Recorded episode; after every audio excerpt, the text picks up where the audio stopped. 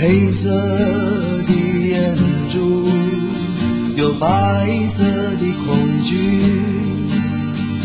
西风在东方，唱着悲伤的歌曲。亚细亚的孤儿在风中哭泣，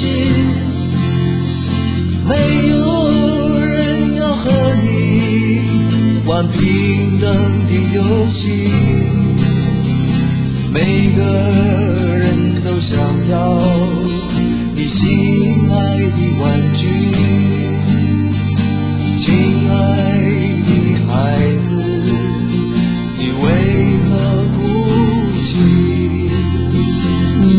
我知道他是谁罗。大佑的《雅西亚的孤儿》嗯哈，这首歌呢出自于罗大佑的第二张专辑，一九八三年的《未来的主人翁》。好久哦，里面的专辑哦。嗯那当年呢，这首歌罗大佑会写的原因，是因为他在做医师的父亲书架上呢，看到了这本书，叫抑郁。不是雅西亚的的孤儿嗯。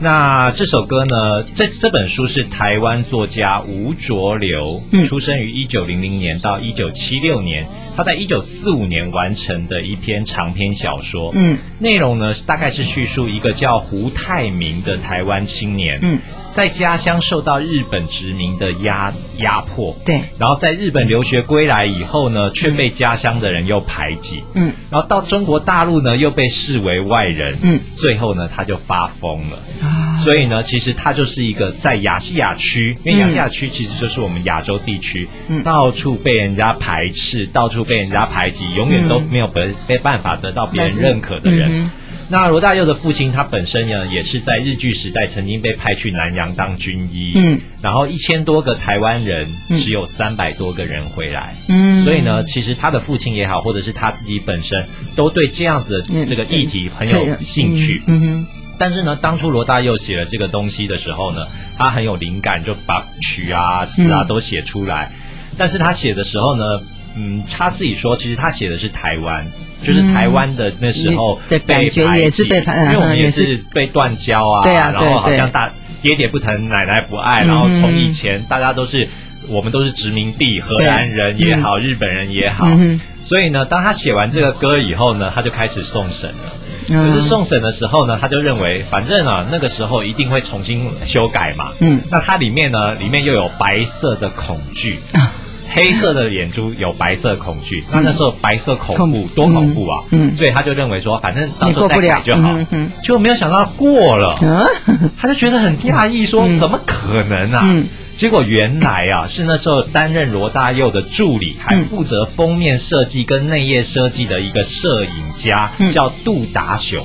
啊。当他看到罗大佑写完这个东西之后，就知道一定会出问题。嗯。第一个想法就是改歌名，嗯。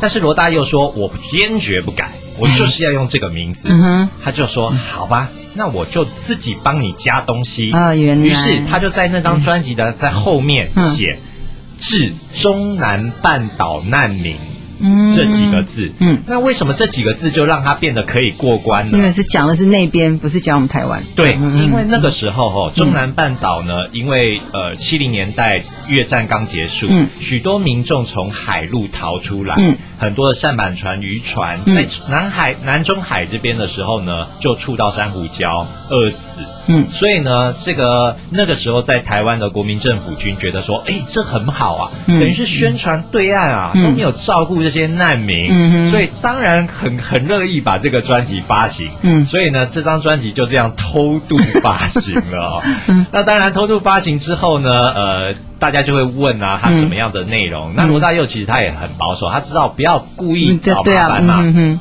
所以他也都说对对对，其实也很适合、嗯哦那边的难民。那后来呢，朱延平在一九九零年，也就是七零七呃七年之后，他拍了一部电影。你刚刚讲的那抑郁嘛那在抑郁里面呢，就是用了这一首歌，嗯又当为片尾曲。嗯那片尾曲呢，呃，是由王杰唱的。嗯那待会我会播这一个王杰版本给大家听哦。那大家就会觉得说，对，这首歌就是讲那边的，嗯绝对没有什么问题。嗯那一直到了这个罗大佑等到台湾解禁以后，嗯他才说 这首歌的原意没有是什么原意是写这个台湾。嗯那其实呢，这首歌背后呢，大家听那个节奏。呃，我现在要播的是这个，有一点像是罗大佑的启蒙，嗯。因为这首歌是呃一首国外的歌曲。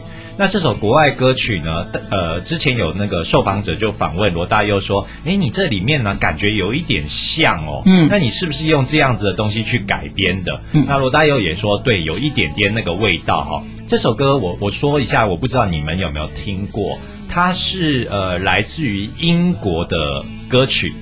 嗯那这首歌呢？诶，我看一下，呃，它的名字叫做诶诶，我记啊，秦太甲。然后它的一九七七年，保罗麦卡尼，哦，那个呃谁，呃，反正呃四四个人，因为那个因为我那个时候我不熟，所以他说这个是这首歌很红。嗯那它里面呢也有用了一些呃小鼓啊、小鼓跟那个呃苏格兰的号嗯角。那加上这个噔噔噔噔噔噔，有一点像慢的这个华尔兹，嗯，其实跟雅西亚孤儿异曲同工之妙。听一小段听听看。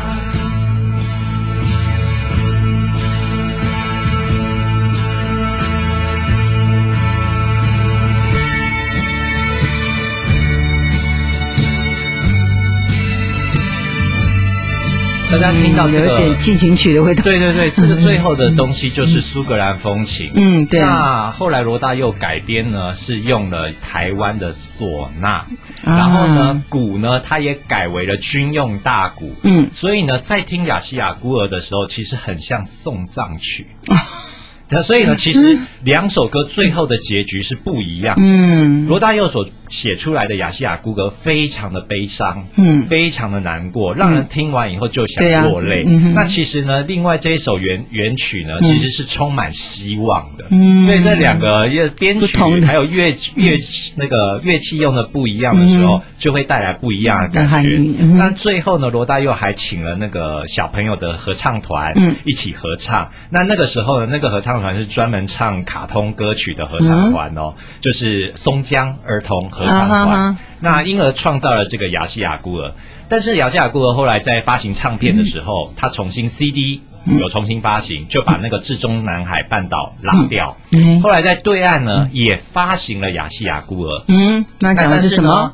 居然被禁了。啊？为什么被禁呢？哎，白色恐惧，对方应该很开心啊。红色污泥啊，因为啊 对这这个颜色这个政治真的很麻烦。对呀而且呢，更好笑的是，因为那个时候是六四六四天安门事件结束，所以呢，那个时候六四天安门很多的这个学生，嗯。会在学校园唱《雅西雅西亚孤儿》，嗯。所以当局就认为说你这首歌你这首歌一定是影响力嗯。结果后来大家又说，拜托好不好？嗯。我是写完这首歌好几年以后，你才发生六四天安门，我又不是神，对不对？但是也没办法，嗯政权就是这样子，对他们要怎么说就怎么说哈。